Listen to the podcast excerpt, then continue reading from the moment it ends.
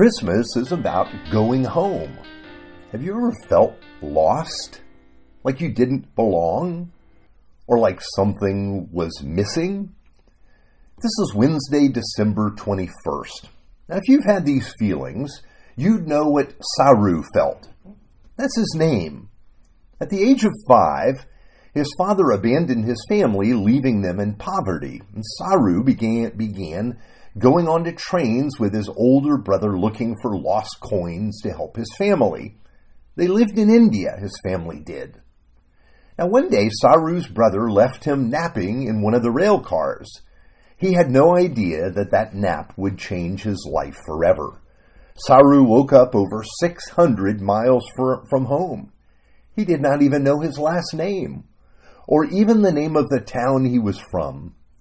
In the days that followed, he rode the trains looking for anything that he remembered. He scrounged food at train stations, and he ultimately ended up on his own in the streets of Calcutta. Through a long series of events, a nice family in Australia adopted him. Years passed. He went to college, got started in his career. But something just didn't sit right with him. As many years passed, he missed his brother, he missed his mother. In truth, he was homesick. So he began scouring Google Earth images, looking for any features he could remember from when he was that little child at age five that lost home. He thought he remembered that the name of his town started with a B. He had an idea of how long he was on the train going away from home. Through calculation and looking at maps, he finally settled on the best possibility. He found a Facebook page from that town and posted a message looking for a woman who had lost a child 25 years before. Now, what are the chances of finding your mother in a country of 1 billion people? But he did.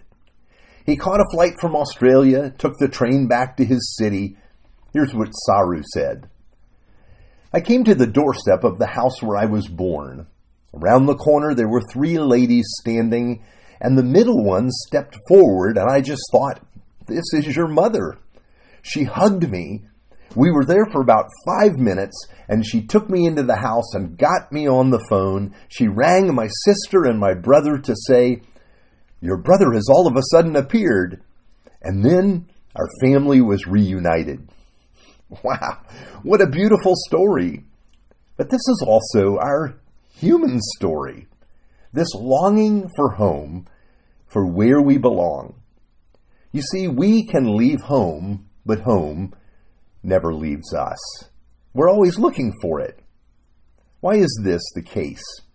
Here's our scripture for today, and part of this we read this past Sunday, Matthew chapter 9, I'm sorry, 2, verse 9 to 15.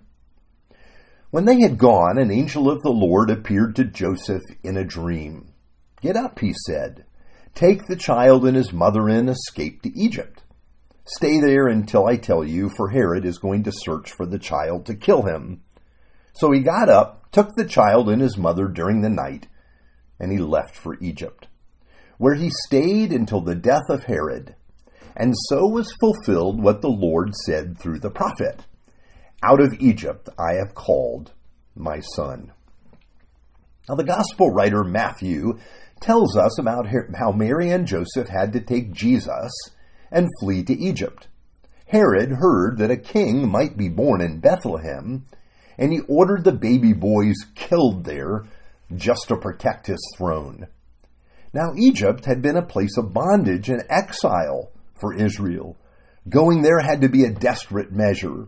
But yes, Jesus had to go there. Why? I think it's because this is our human experience. We know that we're not home. Much like Saroo, the young man who would not be at peace until he found his family. You see, we feel this deep sense of dislocation in our lives. We know something is missing. Part of our desire is for safety and peace, because God created us for us to live in that context. Part of our desire is for joy, since God made us for that as well. Now, Matthew quotes the ancient prophet Hosea and how the Lord brought his people out of Egypt. Yes, he rescued them and he brought them to the land he promised to give them. He gave them an identity. He formed them into a people. He established a covenant with them and gave them his peace. You see, Jesus had to come out of Egypt in order to be the substitute for his people at the cross. That means you and me.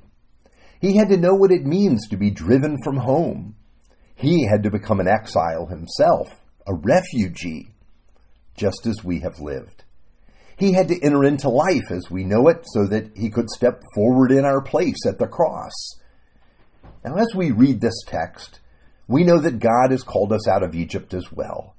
He's given us a place in his family through what Jesus has done for us. I love that re- reunion scene from Saroo's story and how at the end of his search he found his family.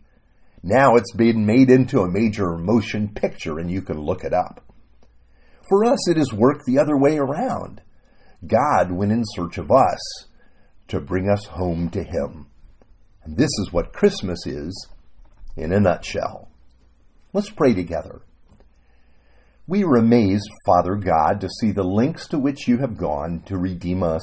You've welcomed us home and made us your beloved children. You've given us an inheritance with you in your kingdom. We thank you for your goodness and mercy. In the name of Jesus, we pray. Amen.